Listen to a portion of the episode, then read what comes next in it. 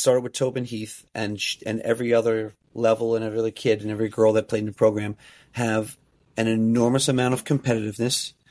They never want to lose a game, but they never wavered in their commitment to their teammates and their love of the teammates.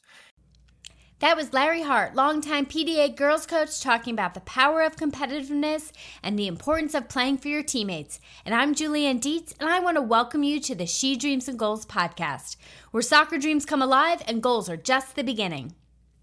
This podcast is all about empowering girls to use their passion for soccer as fuel for on field success and a lifetime of wellness. In each episode, we'll talk to stars from the NWSL, health experts, and performance coaches to unlock their secrets to success and discover what it takes to be the healthiest soccer players and people we can be. Larry is the Assistant Director of Coaching at PDA and one of the original elite soccer clubs in the U.S. and an East Coast and national powerhouse. Larry grew up in the town of Kearny, New Jersey, also known as Soccer Town, USA, and has been playing soccer since he was five years old. After playing at Kean University, Larry joined the newly formed PDA in 1999 as a coach and has been fortunate to work with all age groups from U8 to U18. He's been incredibly grateful to work with players like Tobin Heath, Heather O'Reilly, and most recently Casey Phair, to name a few. Larry shares with us his journey with PDA, a pioneering soccer club that not only provides a year round soccer training program that develops players to their greatest potential, focusing on top quality instruction and exposure to the highest levels of competition, but is also set on a foundation that their club is a family. Since the inception of the club, they have been able to win at the ECNL and USYS levels of competition including an impressive four ECNL titles in 2019. As a longtime teacher, school counselor, and coach, Larry believes deeply that you cannot develop the player without developing the person. I learned so much from this episode from what it was like to grow up in the legendary Kearny, New Jersey, to what makes some clubs and players exceptional. Elizabeth and I felt so lucky to have had a chance to learn from Larry's decades long experience developing players, and this episode has something for everyone players, coaches, parents, really anyone who loves soccer or loves someone who loves soccer. But don't take my word for it. Elizabeth, what did you think? I think that his idea that your teammates are like your family and that you always want to compete for your family is so important. All right, so whether you still pack a soccer bag full of shin guards and a ball, or the weekly carpool full of fierce young female soccer players, I hope you'll join us each week to explore how we can achieve our dreams both on and off the field. Elizabeth, kick us off.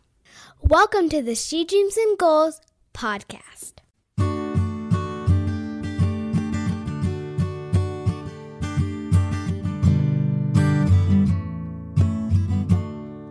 Um, thanks so much for doing this. I know it's hard on a Sunday night after, you know, having a full weekend of soccer. So we appreciate it. No, no problem. The first two dates that you threw out were two other soccer nights where I train. I'm like, eh, like, uh, yeah. so Sunday I was, and I, I was supposed to have, I got a, two of our games this morning got canceled. Oh, I was on is it the heat or the rain? And I pushed yeah. my games to grass. We have, um, some grass and a few turf fields at the PDA. So they were looking so great, the grass fields. I said, that's it, pushing the grass. And then the other turf fields got booked up. And then we held out, we held out, we held out. And of course, this morning, another two inches of rain fell.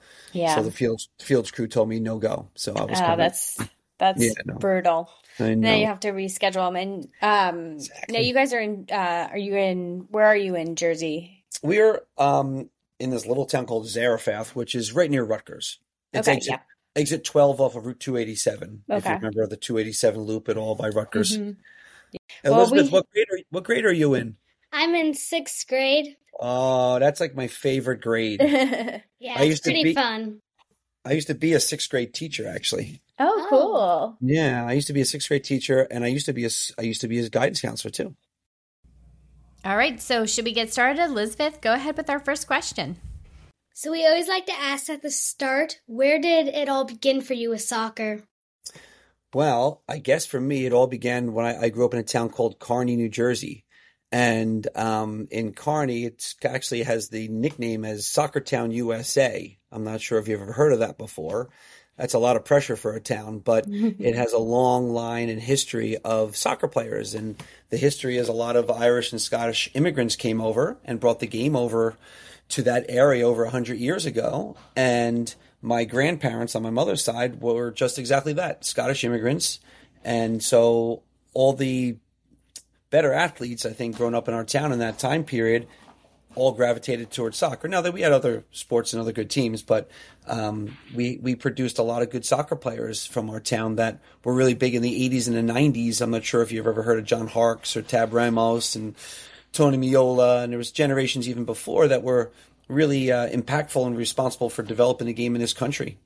Yeah, the, well, I have. You you probably do. You have you heard me talk about Tony Meola before? Never. Oh, I have a fun picture of me with Tony Meola when I was your age, actually. When oh, the World Cup was coming over to the US, my mm-hmm. team mm-hmm. from New York had won the state cup. And so we got to go to a big event with uh, Tony Meola. So I guess that was what, 94? Um, uh-huh. I've World never Cup. heard you so. mention that name. Before. I'm going to have to show you the picture because he was pretty epic goalkeeper. he was. He was. I could tell you some other. Remind me to come back to Tony Meola later, and I'll tell you some more history about uh, those guys. Well, I grew up with those guys, and um, to get back to your question, so I grew up playing the game. Uh, we all played together in high school. Um, we are still really good friends. And then I played in college, and then I played professionally in leagues yeah, so I grew up playing and I played before the days of the MLS. Um, and then, you know, right about when I was about 27 years old, 26, 27, a good friend of mine, Mike O'Neill, who is actually the current head coach of Rutgers Women's Soccer, and he's the director of PDA, and I'm the assistant director. He had started coaching already, and he came to watch me play when I was still trying to um, see if I could make a living at doing this. And then he saw me play, and I think I I think I injured like seven different muscles in one game. Oh no! And I limped off, and he says, "Are you ready to start coaching yet?" Because I was already teaching a little bit in a private school, and I said, "Yeah, yeah, I, I think, it's so. time." I think so. so, you know, right about that time in my life, um, I was teaching. And uh, I transitioned to coaching, and Mike O'Neill got me my first coaching job, and we started coaching club soccer and it was in a place called Wyckoff. I don't know if you ever hear of Wyckoff, New Jersey, and Wyckoff Torpedoes. Nope, I haven't. No. You probably have. Yeah, it's like it was in Bergen County. It was the days before PDA, so this is like 1995, 96. Okay, and I probably played them, but I don't remember. Yeah, did yeah, yeah, yeah, and so and we kind of got into coaching because the president of the Wyckoff Soccer Club, a guy named Dan, Dan Caldwell, who's no longer with us, but he had called Kearny High School looking for trainers, and he um, the, the soccer coach gave him Mike O'Neill's name, who had just started coaching a little bit. So Mike said, "Come on, we got." They gave us these these girls teams, and I was like, "Oh, okay," you know, because I was teaching girls, but I never really coached girls at the time, and we kind of just landed into it because we were asked to. Yep. And we ended up building something in Wyckoff for like three years that was was very successful and they threw us out because what happened was is we had too many people from outside of the Wyckoff town, mm-hmm. um, and all these players were coming to play for us, and so they had thrown us out. So in 1998, a gentleman named Tom Anderson, who started the Players Development Academy, contacted us because he only had one team at the PDA, and Tobin Heath was on that team. I'm not sure if you ever heard of Tobin Heath before, Elizabeth. yeah. Yeah. That so, one she knows. that one she knows. Yeah. So Tobin Heath, I could tell you that story, how the PDA started, but how I got to be into co- coaching at the PDA and coaching was because of Mike and this phone call from Tom Anderson. And he says, I have one team and I know you guys are kind of big in New Jersey right now. Would you be interested in coming down and working the PDA? And that was 1998. But I was so, t- I had a team in Parsippany, I had a team in Wyckoff and I didn't want to just up and leave them. So I gave them a whole year's notice that said that after the first year, I'd be relocating. And plus, I was living up in Northwest Jersey with my wife and my two young kids, or one young kid at that time. And uh, it was the PDA was very far, so we actually moved. I sold my house and I came down to Cranford, New Jersey, which is where I'm still at, and it was like 25 minutes away from the Players Development Academy. Wow, so that's amazing. So you've really been there. no, it's a good story, a good yeah. history of it. It's so interesting because that was definitely around the time when I was in high school. So I can kind of uh, visualize what everything was going on at the time. And yes, we were very still town oriented clubs. And I have a brother and a sister who are a little bit younger than me. And I kind of saw in their careers that it was starting to like evolve and change. You yeah. weren't necessarily playing in your, your hometown. And that kind of was a challenge for my hometown. We were really yeah. strong, but once you know clubs started changing we were slower to evolve and um, yeah. so it kind of changed it but that's really cool so you've been with pda pda really from very early on very early on my daughter actually was born in 98 and that was part of the reason why i also didn't want to come in my wife was pregnant there were so many things going on so i just said i need a year to kind of get my footing sell the house there was a lot of things going on so i can get closer to the pda so i came on board in 1999 very cool. So I have two questions related to that. Sure. You've been doing soccer for a really long time. Mm-hmm. And you've been with PDA for a really long time. So, what mm-hmm. do you love about both of those things?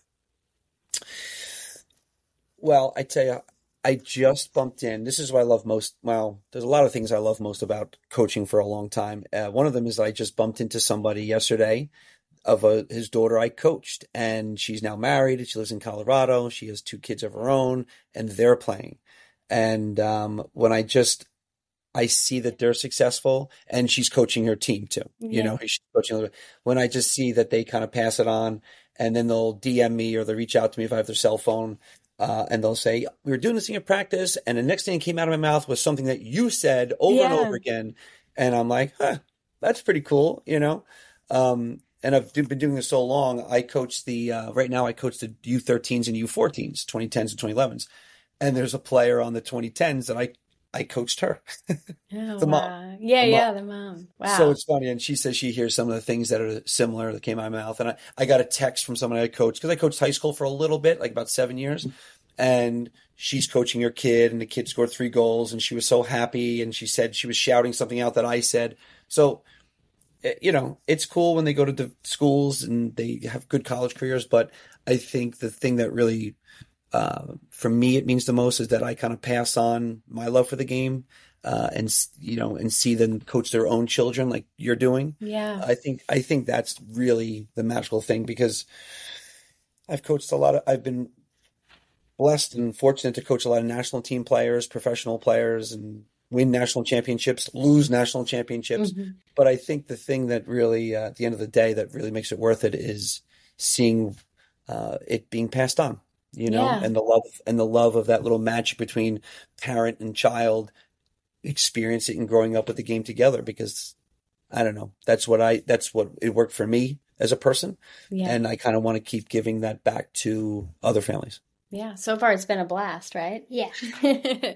um and yeah, and I think the really cool thing about soccer is that I know that so many things that I've learned about li- life, and I'm, you know, I'm thinking Elizabeth so far, you know, ha- did come from soccer and did come from people that taught me so much, and a lot of people. Yeah, exactly. So mm. I, I think that when you when you think about PDA and all the players that PDA has been involved with, what makes PDA special? Mm. I think a lot of it has to do with when I grew up, going back to our my roots in Kearny and Mike O'Neill and I always say that uh, PDA, well, Kearny, and it was called Thistle, uh, was it called the, the, football club, was sort of the PDA before the PDA. And I remember we had John Harkes and Tab Ramos and Tony Meola and all these really strong players in just this one club. And there are so many other names that I'm not mentioning, but were known throughout the region in New Jersey, and New York, and even Connecticut as being some of the better youth players. And people used to drive from all around just to play on our club teams. So we were always very accustomed to like competition mm-hmm. and good competition and people coming in and trying to build something kind of soccer special.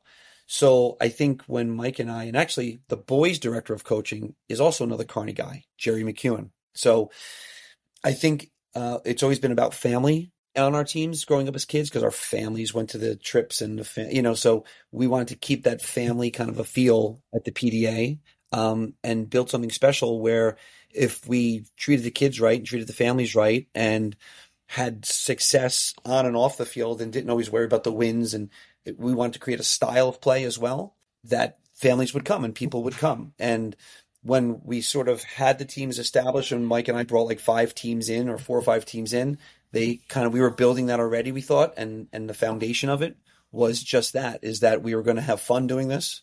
We were going to have some success. We were going to do it with a certain style and flair uh, and try to make memories together.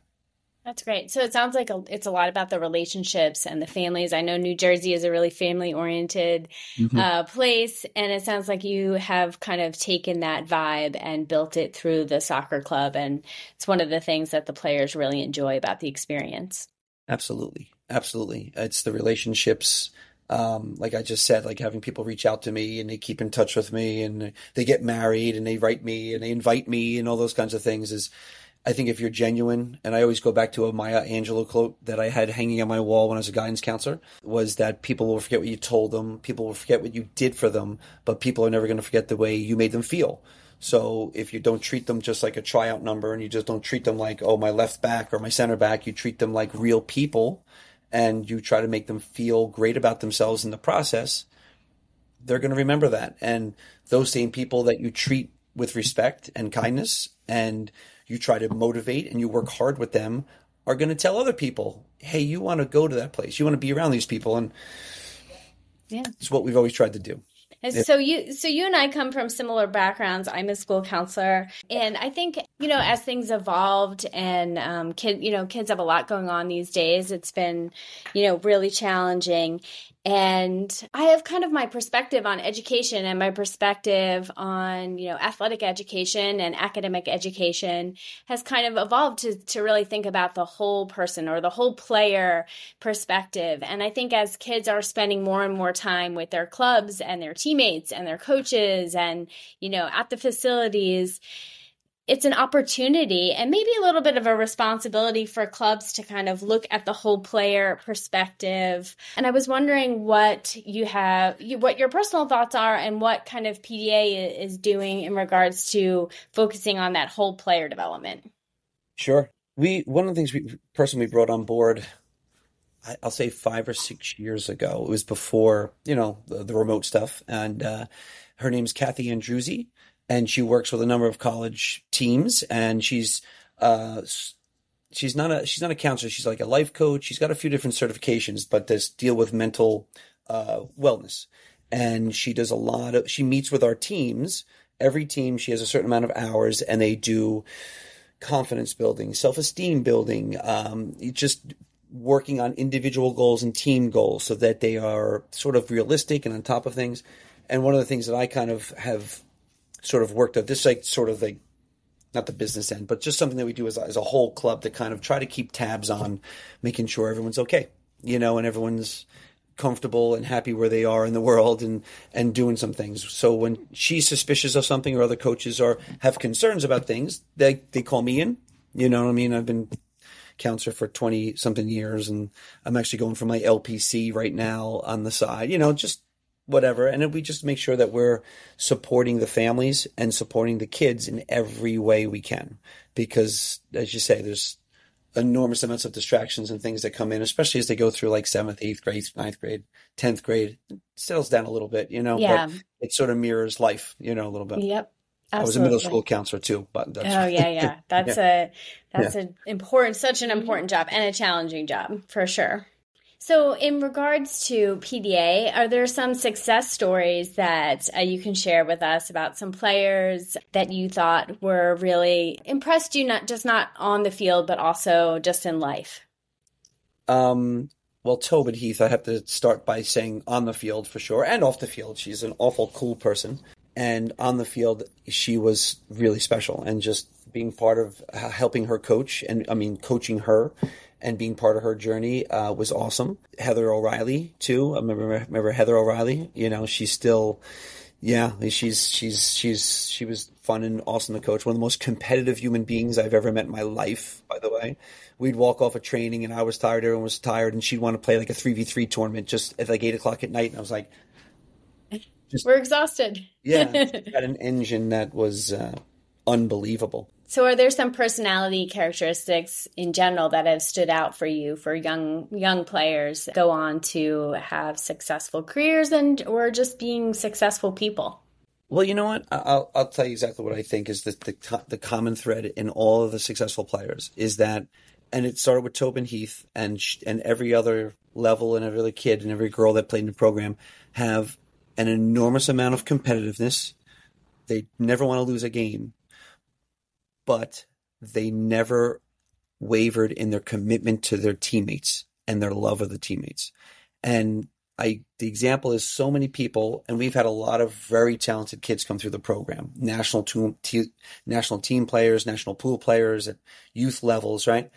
And a lot of things. Sometimes the federation, which they may not be so uh, warm and nurturing from a perspective, you know, they're a little bit more cutthroat when it comes to the development of of the of the girls when they're younger.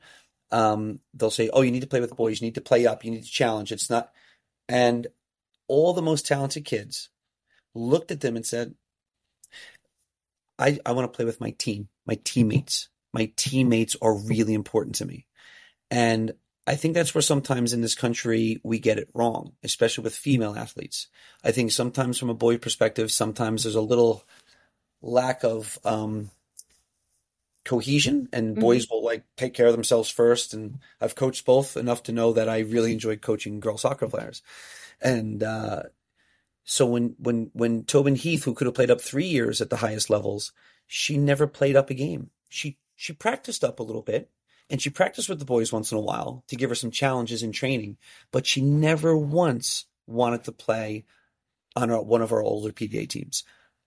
She never did. And every success story, every PDA success story started with a kid who was supremely devoted to her team because her team represented her family. It wasn't just a business. It wasn't just about them as an individual.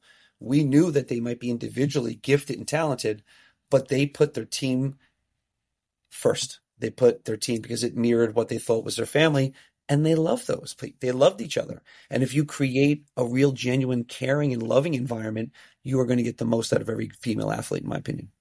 That makes a lot of sense. And I think it's much easier to compete as well when you're exhausted, when you're tired, when you're losing. If you're competing for your family, right? Mm-hmm. I think that um, that can really motivate you even more. You would do anything, right? I yeah, mean, you care about as them. a parent, you would do anything for your family. So if you create that family vibe, if you will, as, as a team, what wouldn't you do for your family?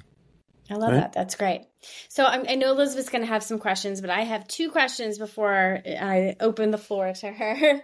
Um, so first, what, um, how can parents and guardians support kind of their young soccer players' aspirations while kind of ensuring healthy balance between soccer and the other aspects of their lives? Well, I'll I'll take a quote from my daughter Maddie, who you just saw played, and she played Division One. She played at Loyola Maryland, and she was very very good player sometimes when I picked her up after games, or not picked her up, I drove home, you know, after a game, not practices, practices we would talk, but I would say, ah, tough game. And she was like, Dad, not to, I don't want to talk about it. I don't want to talk about it. But if my mother picked her up, if grandma picked her up and she was the one taking her home from, from a game, well, there's a high school or it was college game, she didn't talk about the game, my grandma. Grandma wanted to talk about, do you want to get some food? Do you want to get some ice cream? And no matter what the performance was, my mothers would say, you were the best on the field. You guys were terrific. You want to get ice cream? There was never any judgment or feeling judged. It was just warmth, compassion, positive cheerleading, and support and love. So I, I talk to parents a lot and try to get them to buy into that same thing. Like be, be, pretend you're a grandparent and don't judge your kid's performance. Support them unconditionally, despite the best game of their lives or the worst game of their lives. And sometimes you're going to watch a parent go, oh boy. And then sometimes you're going to say, oh boy. And it's what a game this is. But always have the same warm, supportive, non-judgmental view of your of your child. I've met a lot of parents that were way over the top and tried to have some reasonable conversations with them to talk them down and say, let them be a kid, let them find their journey. I, I, I could tell your kid is afraid to go to the car for this car ride home and dreading it.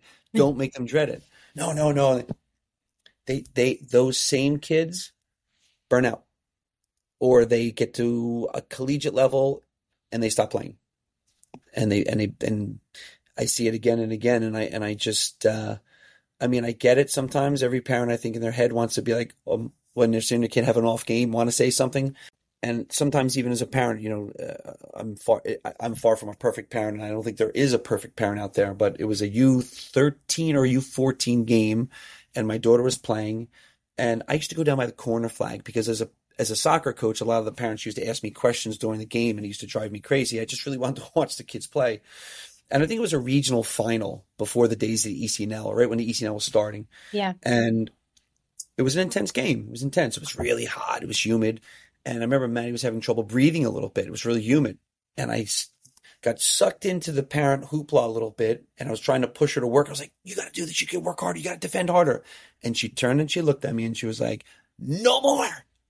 And I, in that moment, I was like, wow, I became that parent and I've just now affected her in her game. And I wanted to hide under like the corner flag. And I just walked down like a embarrassed person and stood by the corner flag and watched the rest of the game. But I said to myself at that point on, I am not going to judge her in the midst of her performance because I saw how negatively I was impacting it in that game. Yeah, it's really hard not to compete for them. And I think that's like a challenge parents we can all take um, for ourselves and to try right. to, you know, allow them to compete at the level that they feel like they can compete on that day. And if they ask for help or they ask for guidance along the way, let them ask. Um, right. But t- try to keep it in, try to keep it in as much as you possibly can. And it's challenging. I know it's challenging. Uh, we've talked about it with Elizabeth, how it's hard for us sometimes, but we're, you know, doing the best that we can. Yeah, I know. That's all. That's all we can always ask of each other, right? We're yeah. just doing the best we can. and, and as a coach, always up front, make sure that they know you are far from perfect as a coach. Sometimes we make mistakes, and absolutely. And and also, what I've also learned the more I've coached is to work together with the players and say, "This is what I'm thinking about trying. What do you guys think?" And it's really interesting to hear what they think, why why it will or won't work. I mean, some I have an idea of my style but sometimes in position I, there has to be buy-in and I want them to know that they are part of the process. And if we just hand down the system and hand down how everything and what you're, then, then they don't feel part of the process. It's almost like telling, like going back to the family analogy. It's like just telling someone to do your chores uh, again and again and again without really having them kind of buy into the process of why am I doing these chores, you know? Yeah, absolutely. Yeah. Chores, right? Sometimes you buy in, sometimes you don't. You always make me do your chores. I make her do my my chores according to her. Um, perspective is interesting, right, with parents and kids. So, do you have any questions that you can think of? Yes, I had to. I don't remember if I don't know if I remember the second one. Okay. But my first question is what was the first team you played on or the first team that you remember? The first team, oh, oh. I actually remember. It's a terrible name. Uh, the name of the team before my club team was this team that I, what was this rec team called the Atoms, A T O M S, and I still have the shirt. I have the oh, shirt. that's cool. I still have it. My mother held on to it, and then I still remember the first phone call I made for travel soccer. I was eight years old, and it was named His name was Bobby Craig. He was a Scottish guy, and he called and I, I, answered the phone and he's had a Scottish accent. He said, "Oh, look, you talk to Larry Hart," and I said, "You know, this is Larry." He goes, "Congratulations, Larry! You've just made the Thistle U8 team, but it's you know it's going to be a great team." And pop, pop, pop, pop, pop. And I said, "Okay, great, I'm on it." I hung up the phone. my mother said, "Who who was that?" I go, "Some guy, some Scottish guy says I made some team." She was like, "Did, did you get his number? Anything?" I go, "No." so I hung up the phone, and then five minutes later, he called back, and my mother got all the details. But I just hung up the phone and walked away. I said, "Great," you know, I just send my contract, send my yeah, contract over, send a car or something, you know. But yes, I've been playing travel soccer since U8. That's cool. Okay, my second question is, what's your favorite thing about soccer? Mm. There's just so many favorite things. Mm. What is my favorite thing? My favorite thing ah, I, I thought I had a favorite thing, and I'm like, is that my favorite thing? I'll just say something I really, really, really love about soccer. I love teaching this game so that when I see something we've actually been working on in practice happens and the kids feel that success and have the success and they turn around and they're hugging and smiling. It doesn't have to be a goal. It could just be something we're trying to work on in practice. And then it happens and they look at me and the lights are on and I'm like, like I get really excited by that. Does that sound? Is that a nerdy answer? No. You like it? yeah, it does feel good, right? When especially when it's something that you were having trouble with and you really work on it Yeah. and you guys Yeah. all get it together. Yeah. Yeah, Yeah, it's really cool. it's so cool. It's like magic, you know. I love it. Awesome. So our last two questions, uh, what do you envision for the future of girls soccer and the opportunities it can provide for young players? Well, I hope, I really, really hope that um, that they get as many or more opportunities than any boy or men men do. Um, we're moving in the right direction. The pay is getting much better. The national team now gets equal pay, which is fantastic. Um, but I would love more and more of endorsements and stadiums being built for women's soccer or sharing the men's ones that are soccer specific, whatever it takes to get the female game up to the same status. And it's growing in Europe, which I think is awesome, you know, and in Spain and now these European countries that were behind are buying in. I don't see it as we're not falling behind. The rest of the world is just buying into the development Yeah. of female players. And I think it's great. Um, was I happy about this past World Cup? No. I didn't think our style play. I didn't think there were things wrong. We knew it. We just, who knows? We're not on the coaching staff and we don't see it. But um, we didn't get, they didn't get it right. And that's what it is, what it is, you know? Yeah, it was a in, really interesting World Cup, I would say. We we had three teams to cheer for because we're um, we're from the U.S. and we're also German citizens, and we also lived in Switzerland for Yeah, a long they all- time, and they all went out. Yeah, didn't uh, Switzerland got in the uh, the first round? Want to hear, get- want to hear a fun fact about Switzerland? Yeah. The starting left back and center back, her, you know, her name was Noelle Maritz. Mm-hmm. She played at the PDA from U8 to U13. Oh, that's really cool. Her father, yeah, her father, Marin. I think his father's. I think his father's name was Marin. She played on a team called the PDA Celtic. Um, Noelle's got to be in her late twenties now. Twenty eight. She's twenty eight because I just the dad that I bumped into yesterday played with Noelle actually, and Noelle was she played here. She was this little, um, and now she plays for the Arsenal ladies team. And she was a PDA kid. She was a heck of a player, but she wasn't. And this is the thing: we was like, she wasn't in a very good team. She was probably the eighth, ninth, seventh best player on the team from U8 to U13. Moved to Switzerland, and the father just said that she just kept getting better, just kept working hard, just kept loving the game. She was always like psychotically competitive, Mhm. and she was a great kid. And you know what? She's a big time professional player now, plays in a World Cup, and she's she was just a good player. So and that's cool. why part of the development process is patience. Yes, patience. So important. Yeah, Being Patience. patient. Yep. Yeah. Not a lot of kids have patience. not a lot of kids have patience, but Or the coaches, adults we have course. to we have to be patient. Or coaches sometimes. Sometimes coaches just bring in some big kid because they're a big kicker and they want to just win on that day, and then Yeah. five years later they they're not so good anymore. You know? Yeah. Yeah, that's what my team does. Like, um, our coach doesn't isn't the like doesn't really like if we lose, it's not the mm. biggest deal. He's teaching us how Good. what will help us in the next like five, ten years. That's excellent. Sounds like a Yeah. good coach. You guys are a small small team, We're small. and We're building out of the back and just like dribbling in the back and stuff. Yep, Nice. just figuring like out. Yeah, because my team used to win state championships all the time, Because your but we were just big. your team was ginormous. you're like you're the I was only a- small person. I was small, but everybody else was really big, and that's why we Like won. Five foot. But we fell apart eventually.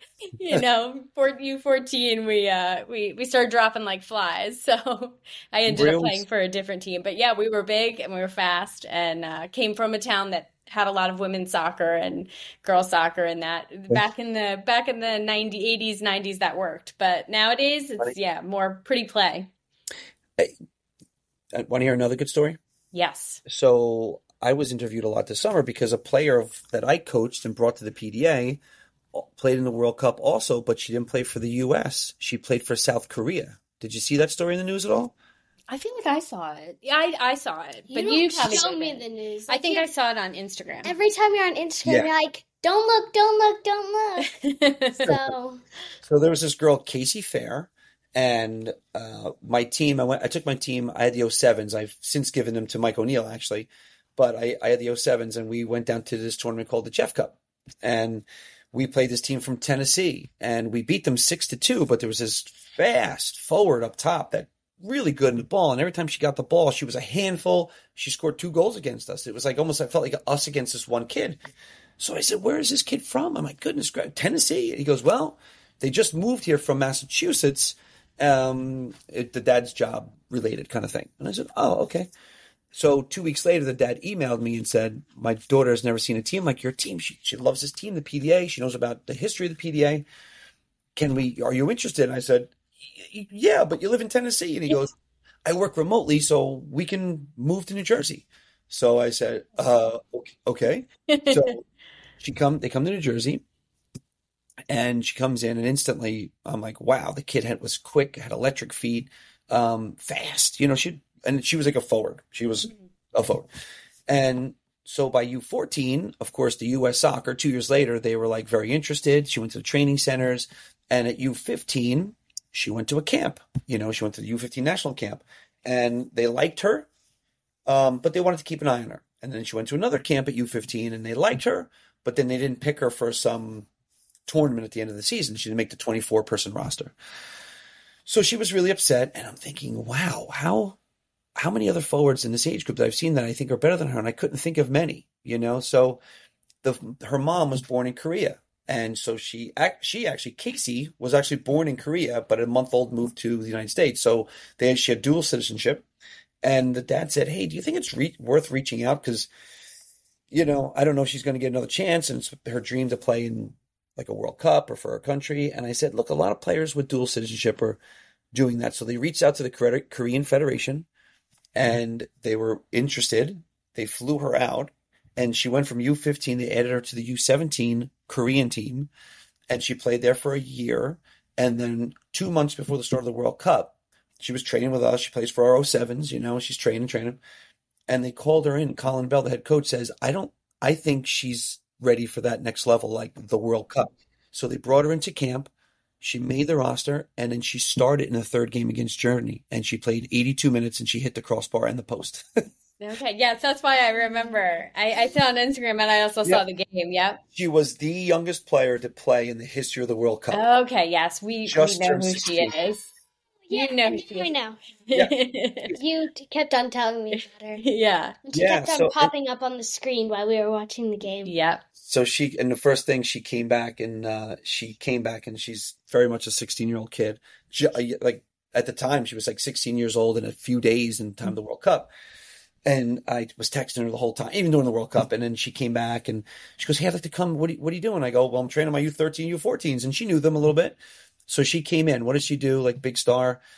She comes like three days off the plane, starting the World Cup, and she's running around the PDA training with the U13 girls. Oh, that's so great. And and they were asking her questions. They're like, Where are the where's your uniform and where's your cleats? You get to keep them? And she was like, no, they actually, I walked off the field and they took my cleats, my socks, my short, my uniform, my jacket, and it's in the FIFA museum now. I don't even have it. Oh, in Zurich. We've been to that. It's really cool. Yeah, mom, is it that place that like, where like, the FIFA museum in Zurich. Yeah, it's so fun. When I, awesome. when I first went there, I would like rush through just to go to the games at the end, but then I started like you. Yeah, we got to read a lot of really cool stuff. Yeah.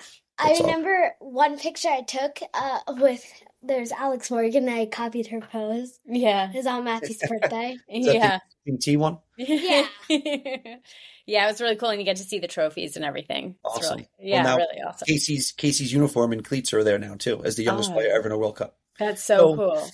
There's... Awesome. Thank you for sharing that story. One final question and then we'll get let you go and rest before the week starts. Can you, you, offer some words of inspiration and encouragement or just advice for young girl soccer players who have big soccer dreams? Don't be ashamed to be as competitive as you want to be just because you're a girl. You can do anything and don't let anyone tell you you can't.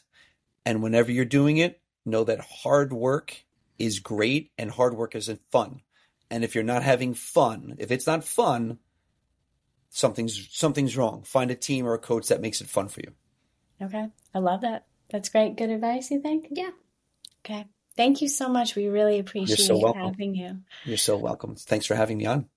And good luck with your season. Thanks. You too. I'm going to be following uh, 2012 uh, racing. Well, no, is it? Was it 2012 Racing Purple? Racing Purple. All right. Thank you all so much for listening. And remember, if you like what you heard, please follow us, which you can do by visiting shedreamsingoals.com. Follow us on Instagram at She Dreams in Goals, and most importantly, share our podcast with family, friends, and teammates. And until next time, keep playing and keep dreaming.